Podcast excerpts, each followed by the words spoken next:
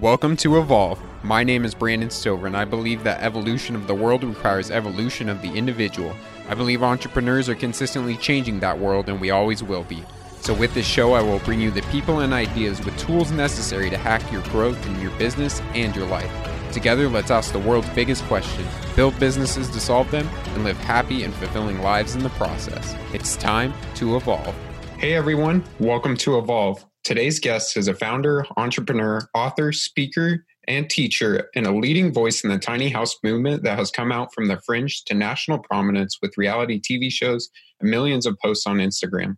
With a combined social community following of over 78.1 thousand people, it's not hard to see why he is widely recommended by tiny house experts as a go to source for planning a successful tiny house.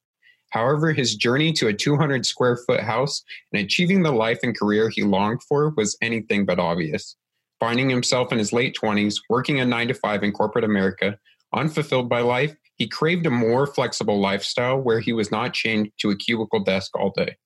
After taking a, a month long sabbatical from work, going on an 800 plus mile bicycle tour across multiple states, and couch surfing, tent pitching, and crashing a few tiny homes along the way, he made a decision to embrace the tiny house lifestyle, quit his job, and built his tiny house on wheels. Since 2012, his determination, hard work, and blinding commitment to having freedom in work and life has led him to educating thousands of tiny house hopefuls everywhere, answering the big questions about tiny houses and planning each system. His flagship resource, Tiny House Decisions, has been highly recognized by tiny house experts as a must read book and his podcast dives inside the heads of tiny house luminaries and everyday tiny house dwellers so you can plan, build, and live the tiny house uh, life you've been dreaming of. He's also been featured in Forbes, the Boston Globe, Yahoo, Design New England, and dozens of home publications and tiny house podcasts. Sharing his passion with other tiny house dwellers, he has spoken at the National Tiny House Jamboree, Dwell on Design, and the Tiny House Conference. I'm honored to welcome founder of tinyhouse.net, author of Tiny House Decisions, Tiny House Parking, and Color Me Tiny, and a man who once got pulled over for his tiny home roof clipping a sagging utility line, and a police officer finding it so intriguing that he let him go, Ethan Waldman. Wow, thanks, Brandon. That's a great intro. It's great to be here. Absolutely. Well, I'm very excited to dive in. Um, tiny homes have really been something that has taken off in the last few years. Many people are intrigued you've lived in one over six years now. So, how has your ideas and love for tiny homes changed since 2012? Well, I would say that my relationship to the tiny house movement has changed and evolved over that time. You know, from the place where I was that you you kind of mentioned in the intro, you know, working the corporate job, feeling kind of unfulfilled and just like that there was something else for me out there um, mm-hmm. You know, when I first found tiny houses, it they felt like a real just it, it seemed like such a great opportunity it seemed like the exact right thing for me at the time um, because my you know my monthly expenses in terms of my rent were the rent was the highest thing and so right. I, I realized that if i could you know own my own little house outright that would give me a lot more freedom to freedom to fail freedom to you know try a business, try consulting, try, you know, try whatever without, you know, needing to have a huge emergency fund, a huge, huge runway. Mm-hmm. Um, so, you know, when I made the leap, that's where I was with with tiny houses. And, you know, to continue the story, you know, I, I it took a lot longer to build it than than I thought it was going to. You know, I I went in just a complete novice. Um, so some friends in the construction industry had suggested that that a tiny house could be built in three to four months, mm-hmm. and while that's realistic for a construction crew of professionals, you know, working, right. you know, putting in a full time day, a finely oiled machine, um, for a, a, solo novice builder, that was, you know, it, it quickly became obvious that that was not not going to happen. So three months turned more into to thirteen, Mm-hmm. And, um, you know, while that was happening, I successfully made the transition from a full-time corporate employee to uh, a consultant. I was I was able to kind of turn my my nine to five job into a consulting gig, um, which turned out to be just totally crucial for me just in terms of of income you know because i was able to to keep working on projects and just put that money into the tiny house build which definitely went over budget for from what i what i budgeted mainly because i realized that i needed to hire some professional help and so i did end up working with a local um, carpenter slash kind of jack of all trades throughout the build about one or two days a week. Um, so that added some cost, but it really helped me learn a lot and also helped helped it actually get done. Tell me a little bit about when you were working the nine to five. Um, you know, you kind of were looking in the future, seeing yourself 10 years from now. And is it really where you wanted to be? What was it about that trajectory that left you seeking something else? It was, it was multiple things. Um, I think just, just being inside and sitting at a desk all day didn't feel good to me. Um, I love the outdoors. I love to ski and hike and and bike, and it just always irked me. You know, sitting in the cubicle. You know, not even near a window, but just like walking by a window and seeing how gorgeous it was outside. And I mean, I live in Vermont, and I think it's one of the most beautiful places in, in the country. And so it's it's even you know, it's not like I was looking out on a strip mall. I was looking out right. like on a gorgeous mountain, like packed with snow and and just kind of feeling like ah i gotta i've got to figure out a way that i can reorganize my life so that i can prioritize these things a little bit more or reprioritize. Mm-hmm. what was it um, during the bicycle tour that kind of opened your eyes into jump taking that jump?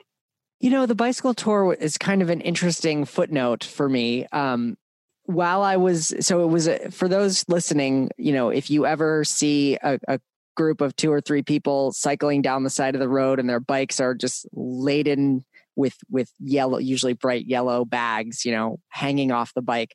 That's bicycle touring. So you're you're carrying all of your clothes food tent everything you're carrying it on your bicycle. It's it's like backpacking on a bicycle.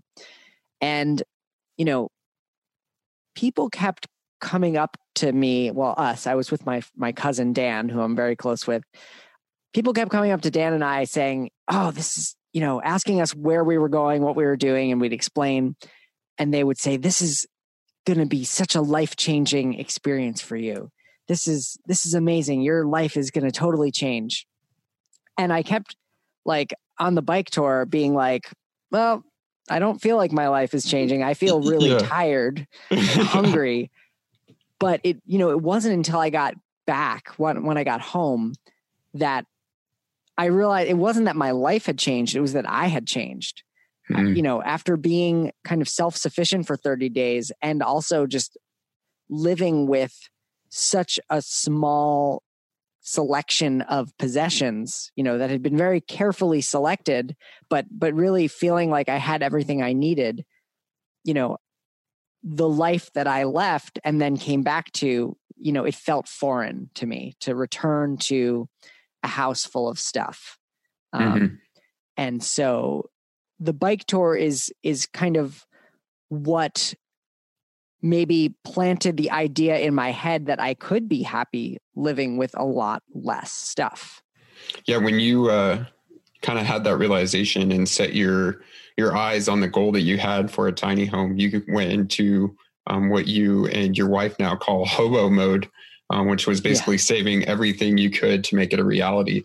So tell me about the dedication that you had to make this happen. Yeah, I, I'd never been that great at saving money. You know, I wasn't like reckless, but it wasn't until I had a real a real goal, just something that felt really important and and really tangible that I was was able to actually follow through on like radically saving money.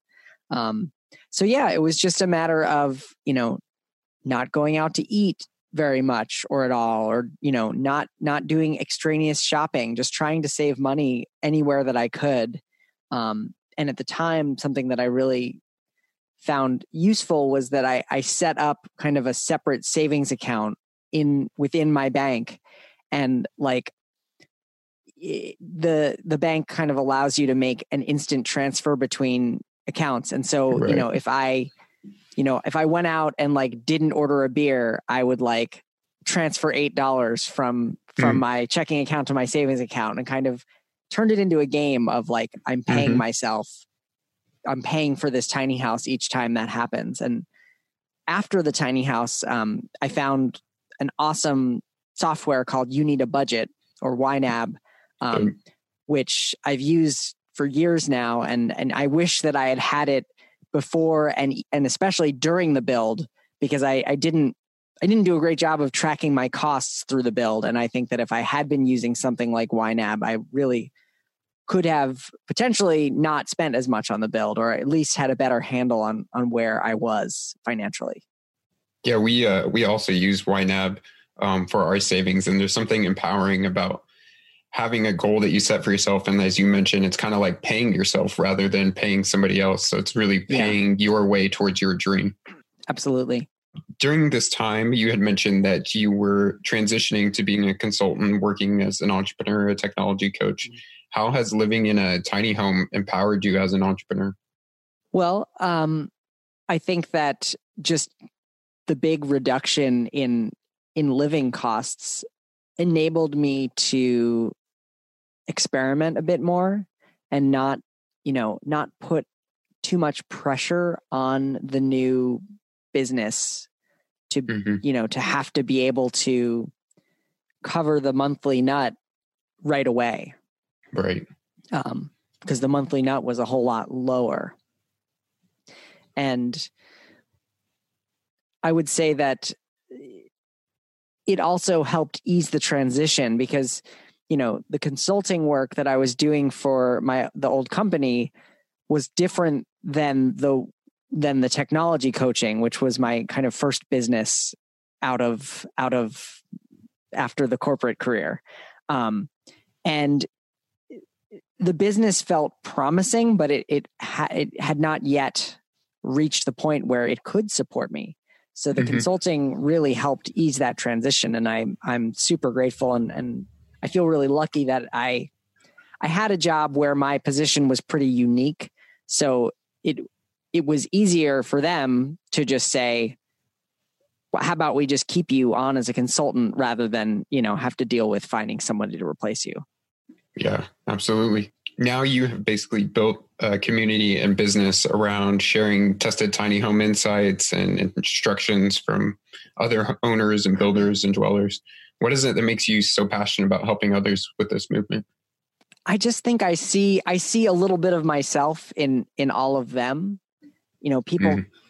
people come to the tiny house movement for for a lot of different reasons, but you know, financial reasons are a major underpinning um, whether it's you know someone in their 20s who wants to own their first house or or increasingly now uh, people who are reaching the age of or uh, the the age where they would like to think about retiring um, and realizing that a tiny house can really stretch out the money that they they do have. So i see myself in in them. It's it's very rewarding. I mean, there's nothing better than, you know, getting an email from someone, you know, a year or two after they've purchased your your ebook saying, you know, look, here are pictures of my tiny house. Like I started off on one of your webinars or I started off by, you know, buying tiny house decisions. Um, that's super rewarding. Um, and just it's it's a topic that I've found, you know, that I can stay interested in mm-hmm. just taught you know staying involved in the tiny house movement because i you know i only built my one tiny house. I'm not a professional tiny house builder. And so you know through through writing and blogging and self-publishing the books and and now more recently through hosting a weekly podcast about tiny houses um, it's helped me stay in touch with the movement and just um, there's a lot there. There's a lot of cool things happening yeah, I think a, a big element too. Um, you know, you mentioned seeing yourself in these other people and helping them realize what they're dreaming for. Um, you know, for many entrepreneurs and people coming into the tiny house movement, financial freedom is a big driver. And uh, I think a tiny home is a way that you can realize that a lot faster than you think Absolutely. you could. And so, how's this been true for you? I would say that I was able to, when the consulting work you know, all consulting I feel like has its kind of natural life cycle. You know, companies mm-hmm. go through good periods and bad periods and and it's you know usually when when for for a bigger company when they have a bad quarter or you know the leadership changes the first thing to go is like all right fire the consultants. Like right, you know they're very expendable. And you know i had seen the writing on the wall that this was happening but you know i i didn't love the work anymore the consulting work. And when you know it was clear to me that things were kind of drying up i didn't have to go and hustle for more work that i didn't want to do. You know Mhm. i probably could have you know found some other managers in the company and pitched my services to them or gone to other similar companies and said like hey i do this. But i didn't have to do that because you know my expenses had finally really lowered a lot. The, the house was done. I owned it outright. Um, i had an amazing parking situation. So i was basically trading some technology coaching hours per month for a free parking spot for the tiny Oh, very house. nice. so you know my my rent and utilities dropped from something like $1500 a month to close to zero i mean hmm heat does cost something in the tiny house but you know call it a $100 a month averaged across the year for heat electricity and internet at the tiny house and you know that's about it Yeah. Um, I think uh, one of the cool things is um, in the movement and kind of the community around of tiny homes, there is this sort of return to like a bartering system. Like I have a skill set, you had technology coaching. Um, this other person has a place for you to park your tiny home, and you're able to trade those things without necessarily having to use money as the in between of that. yeah and you see that a lot in the in the tiny house movement. Um you know so there's this woman dee williams who's kind of the um, one of the pioneers of the tiny house movement. Um, and she actually lived in the backyard of an elderly woman for years and years. Um, and you know the the woman whose yard she parked in just really wanted some some companionship and and Right. someone that she could interact with and and help and you know Dee ended up helping her driving her to doctor's appointments and those kinds of things. But you know it was a beautiful relationship where where each person was getting something that you know is hard to find. Hmm Yeah, there's a huge element of community um, inside the tiny house movement, and one of the things that when you uh, started building yours, you were kind of sharing what you were doing and building an, a community for yourself, and eventually kind of turning this into um, an income stream for yourself as well. yeah and and that was not something that i expected would happen but basically um my my tech coaching business which was called cloud coach you know it was doing okay basically my i loved i love technology. I love i'm a good teacher. I'm patient. I'm good at explaining things. And so what i really wanted to do was was coach small businesses on how to use the technology kind of in their businesses to better serve them. And what i found was um, the businesses and people who were able to pay me really just wanted me to do it for them. They didn't Mm. want to learn it. They wanted it to be done for them. And the the people who wanted to learn usually couldn't pay. And so, you know, there was a lot of bartering, a lot of barters going on. um, unfortunately, you know, you can't you can't pay your bills, however small they are, you know, with, Right. with free yoga classes um, so what I ended up doing, what I found that a lot of people needed was was websites, and mm-hmm. so I started building websites for clients, but it wasn't kind of in my zone of of excellence. You know, it, wa- it was something that I could do, but I never felt that strong about my abilities Right. and I didn't really enjoy the work. And so I was kind of going down this path of like following the money in my own business, which is something that I I didn't feel that great about. I didn't want to do websites. Um, and so when I started building the tiny house, I registered a domain, thetinyhouse.net, and figured, you know, like some people before me who had put out just amazingly helpful blogs while they were building, like blogs that I would refresh multiple times a day to see if there was an update because they were like a month or two or three ahead of me in their builds and they were like mm. they were like documenting the process for me. It was amazing.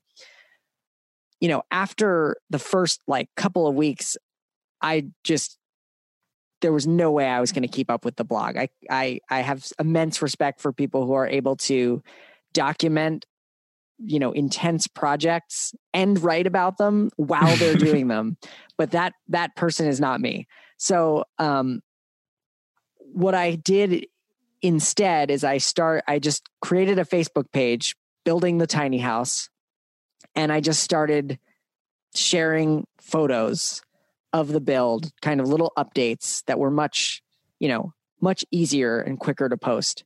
Um, right. And you know, by the time the the house was done, the page had about fifteen thousand likes, um, just completely organically. I had I had done nothing to promote it, and you know, I was getting questions all the time from people mm-hmm. about you know why did you choose this type of trailer? You know what did you use for heat? What kind of flooring is that? Like what are those countertops made of?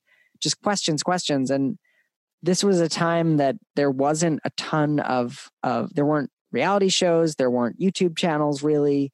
There just right. wasn't a lot of tiny house info out there. And so you know i set out um, on on writing what would become my my kind of signature resource tiny house decisions yeah, tell me a little bit about tiny house decisions and how you approach decision making, you know, in the tiny home build, but then also you made some big decisions in your life, you know, taking a jump into this.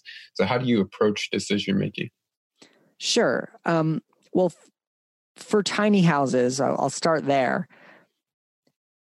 Tiny houses, though they're small, are, I believe, more complex than larger homes um, because you you've got all the same utilities you know heat hot water air conditioning cooking just all these things shoehorned into a much tinier space mm-hmm. and so fitting those pieces together really is a puzzle and the decisions I call it in the in tiny house decisions snowballing decisions. So like something that you decide something that you decided and built into your house 6 months ago is going to affect, for instance, what kind of heater you can put there now mm. because of how much space you've left or what pipes or what plumbing you've run to that area.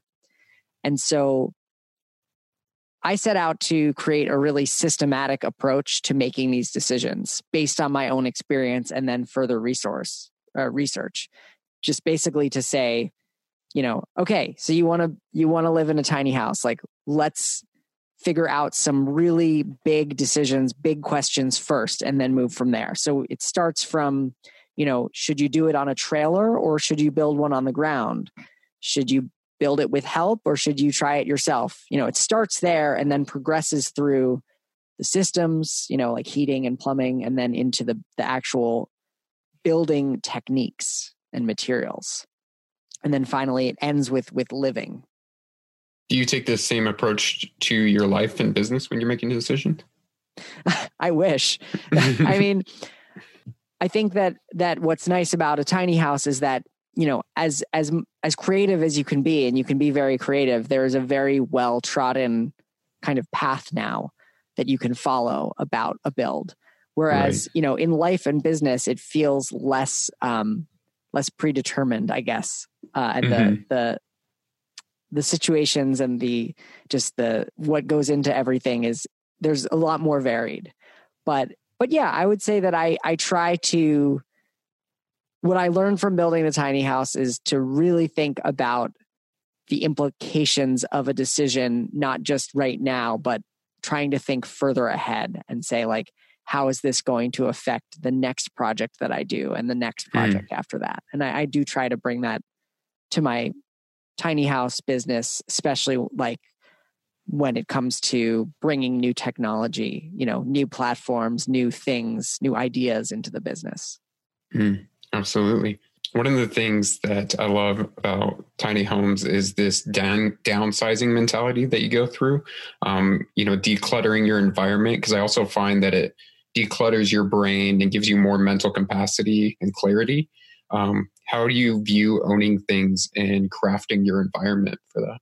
I never got into the tiny house movement because I was a diehard minimalist. Mm-hmm. Like, you know, my wife and I both love to ski and you know, we have our we have our outdoor sports that, you know, that requires gear. Right. And so we, you know, we have gear, we have stuff. You know, I was never the like I just have one black t-shirt kind of person. Um but I I I agree that that the process is really liberating and you know, what I like to tell people who are like, oh, I want to build a tiny house right now, but I, you know, I need to save up money for the next two years.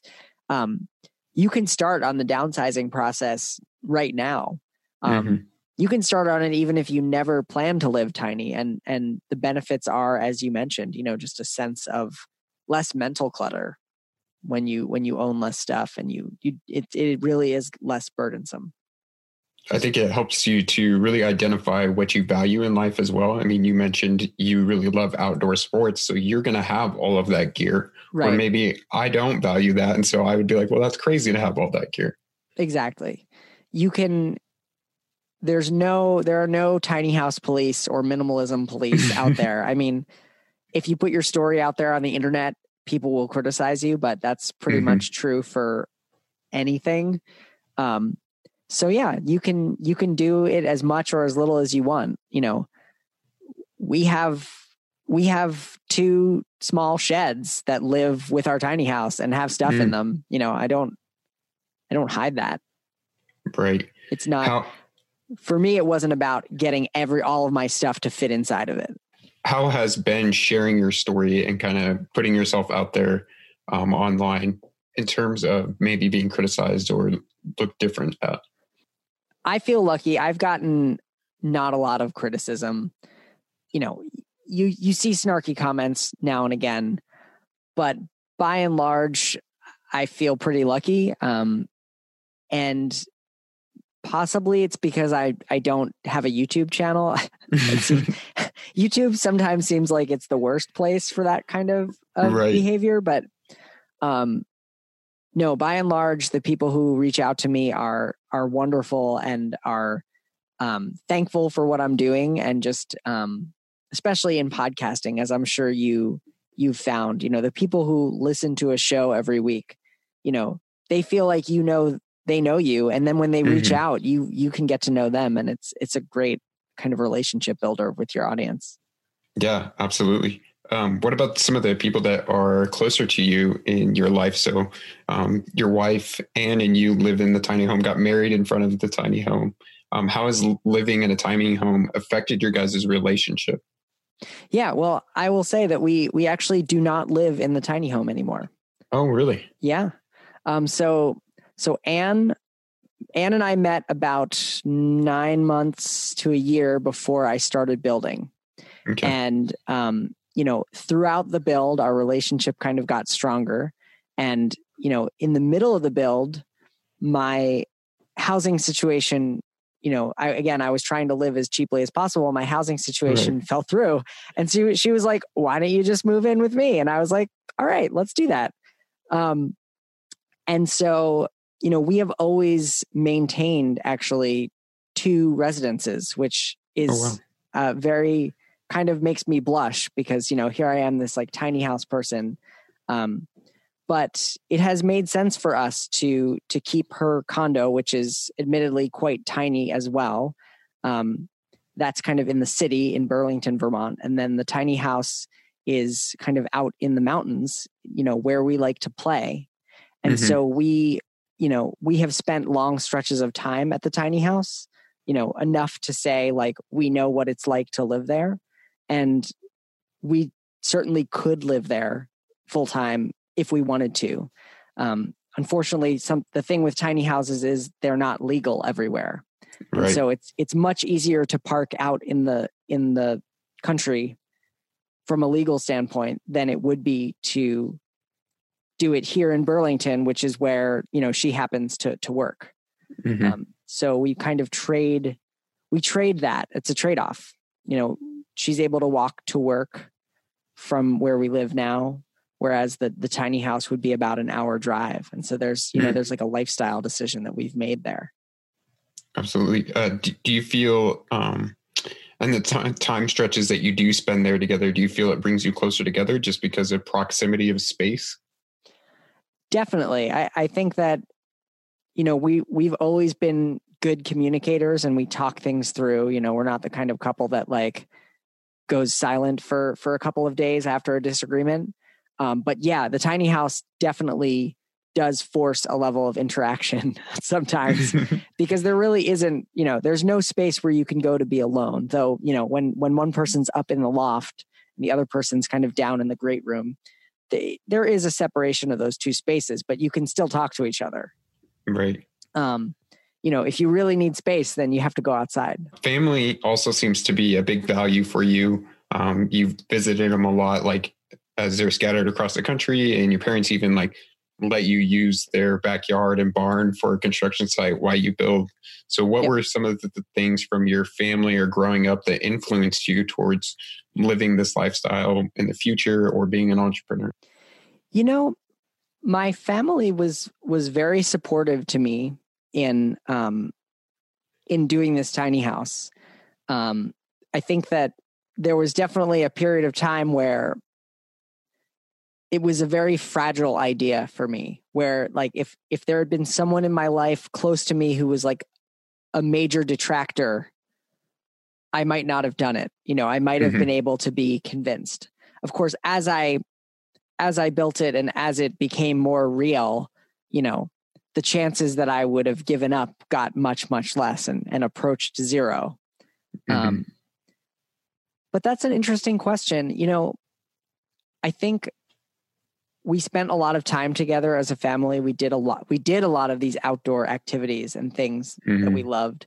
Um, you know, another one for me is is music. You know, a, my family's very musical. I'm a lifelong musician, and after a brief stint after college, you know, realizing that being a professional musician was a really hard road and and led me to kind of not enjoy music when it when I felt like I it needed to pay the bills. You know, that was another thing that I that I just wanted to have more time to be able to do is to to play music and write music and record music and all that stuff.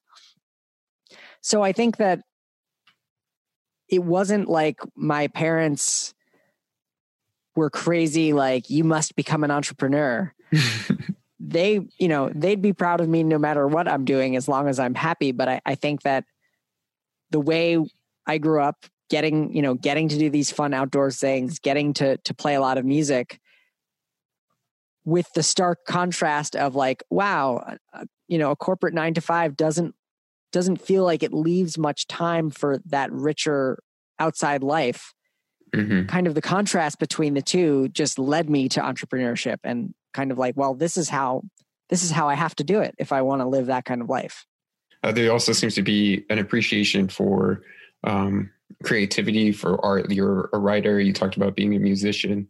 Um, my background is actually uh, in design. I got a master's in architecture and worked three years in architecture before I became um, a entrepreneur. So I still have a deep appreciation for that. And you actually worked with an architect and really focused on like the finishes and craftsmanship of your tiny home. How does having like a beautiful and well designed space empower you and your life?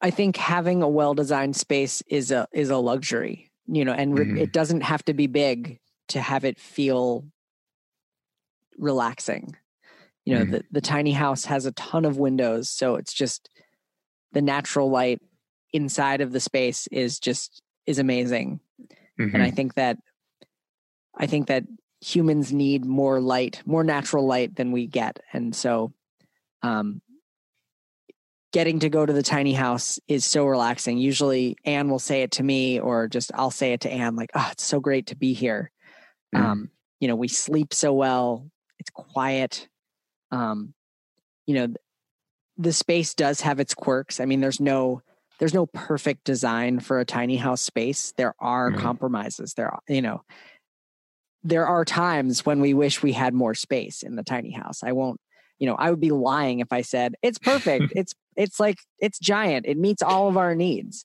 Um, yeah. but I think learning to live with those trade-offs is is part of the reward of living tiny. And it's also why it's so important to do a good job planning it because Mm. you know it is harder to rearrange and expand. hmm Do you feel a, uh closer sense of ownership having it designed, and then also you took part in the building process? Yeah, absolutely. Um, it it's again a luxury to to be able to walk into a space and say, you know, this was designed for me, or and I had a, you know, I played a major role in the design. I was I was the client of somebody who designed this space for me, um, and then and then having built it, um, it's it's an amazingly rewarding feeling. You know, every time you you know every time you look at it, it's just you know it's something that you made, and so there's Mhm. a there's an enormous sense of pride. Something that you also value a lot is you know travel, the freedom of place, freedom of work. Ultimately, kind of aligning your life with this autonomy to do what you want every single day. So, why is this important, and how can other people discover the values that they should align their life around? Yeah, I mean, I think that those things are important to me, hmm um, but they aren't necessarily important to everyone else.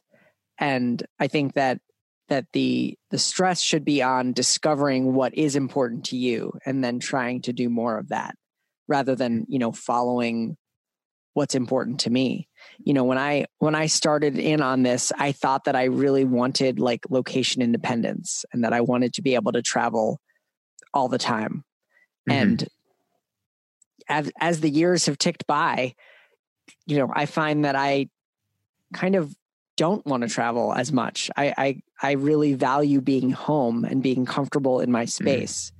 Um visiting family is it is travel but it's also very it's very comfortable you know it's not it's not adventure. And and while i still want some adventure i you know i have evolved in the sense that i don't think i want it all the time i don't want to be doing those kinds of things all the time because there's there's so much here at home to it seems like a, a balance too of having that comfort and then you know as an entrepreneur and you know building a tiny home doing quitting your nine to five those are all like risk taking things but eventually you got comfortability out of those Yeah, definitely.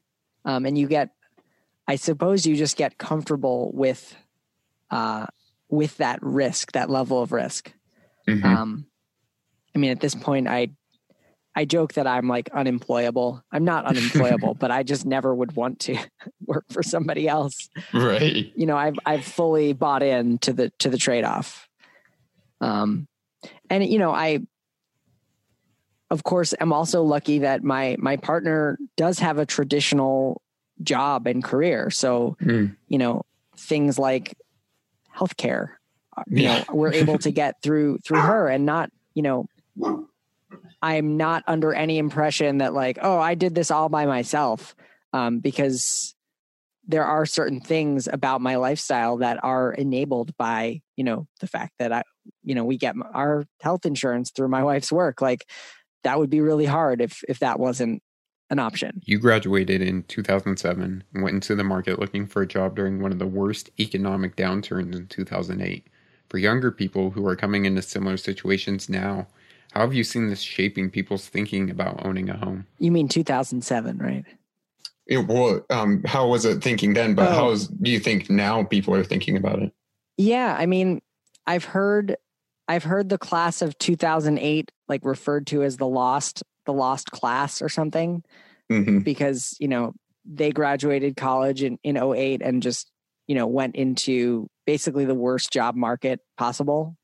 Um, you know, I was lucky because I graduated in 07 and you know, I was able to get a job. You know, it, it was just the, the economic crisis was kind of just hitting the news. right Um, for for those people of my age, I would say that you know people were it, it it kind of reshaped people's views of home ownership and that you know a mortgage was not necessarily a great thing to kind of sign on the dotted line for mm-hmm. and you know we kind of watched mostly as our parents you know you know had their houses foreclosed or got you know really tied up in in a lot of bad debt. And so i think that that influenced my decision to want to build and live in a tiny house. Just this this idea that that i own it outright. There's no no bank that's going to no interest rates are going to change. No you know i'm not going to default on this and and then have to give it up. Um i think i think now interestingly like the, the the group of kind of retirees who are interested in tiny houses i think that's the the fastest growing group of tiny house dwellers really? um yeah i would again i don't have like actual data on this but just based on you know who buys my resources who's a part of my membership community um i think that that group is actually bigger now than the than the millennials mm-hmm. why do you think that is? Well you see a lot of kind of millennials you know my age doing tiny houses as their first home and then moving on. And so you see mm-hmm. you know you see people living tiny for a few years and then either selling their tiny house or you know buying a small single family home and then using the tiny house as an airbnb a source of income. And like you know i have no problem with that i never i never thought that i would live in the tiny house forever my my math was you know if i could live in it for 3 years then i would have paid off I think it was even two years. Um, it was two years when I started and three years when the actual costs, you know, the cost went higher. But, you know, after three years, I'd covered my, I'd cover my expenses and it wouldn't matter what happened after that. The people who are going into this, you know, for retirement, they're like, I want to live here for the rest of my life, or I want to mm. live here until, you know, they have to take me off to a home. um, so they're approaching it much less as a stepping stone and more as like this is my forever home. Uh, what do you think the uh, the future of housing looks like, and how could we house a ever growing population? Great question. Um, there's a lot of really promising things happening um, when it comes to tiny houses. I don't I don't think that tiny houses are the future. I think that they are absolutely part of the future. Um, but if I made that, if I kind of expanded that and made it more broad, you know, hopefully the future is that, you know, we can acknowledge that we've built homes way too large in this country for a long time. So normalizing the idea that that you can live a fulfilling life and raise children and, you know, do whatever it is that you need to do in in a small house because you know even a, a 600 or 700 square foot house is tiny by american standards but right. is is especially going back to what you mentioned before about design you know a really well designed 700 square foot space can be ample you know really really useful space poorly designed 700 square foot space could also be a complete waste of space i mean you know, this condo that I'm in right now is about 800 square feet. And I would estimate that 400 square feet of it is a hallway that runs, you know, it's a long, narrow unit. Um, so the usable space here is very tiny and is also a small percentage, but a really well designed 700 square feet could be fully utilized and, and just great. And I'm on a total tangent. Future of housing. um, there are a lot of cities now that are coming around to tiny houses. Um, actually, just a couple of days ago, um, the city of Los Angeles passed um, an ordinance that allows a tiny house on wheels to be considered an accessory dwelling unit. Oh, that's and awesome. Yeah, it is awesome. And so this the big future of housing that I'm focused on is is kind of utilizing empty space, you know, behind our single family homes, in the yards, right.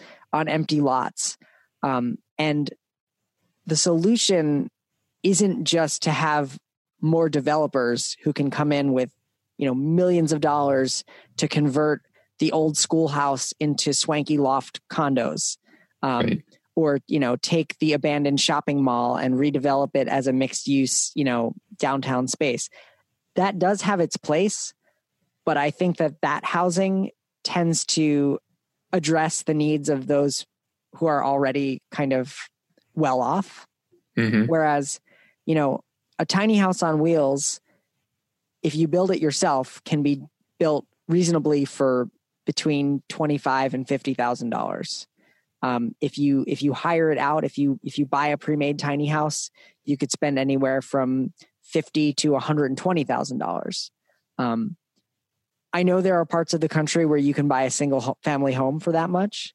Um, but where where i am on the east coast in the northeast you know owning a home outright for for sixty or seventy thousand dollars is a whole new just it, it, unlocks the the possibility for a lot of people and and what's needed is the laws to catch up to to basically do what right. Los Angeles did and said like you can make a tiny house on wheels an ADU. Yeah, um, a big part of it is you know codes and the laws basically around these. I mean, you mentioned you know in your um, in your space now you have you know 400 square feet that's probably hallway and yeah. that's often for you know fire exits and all of this other stuff certain space that needs use yeah.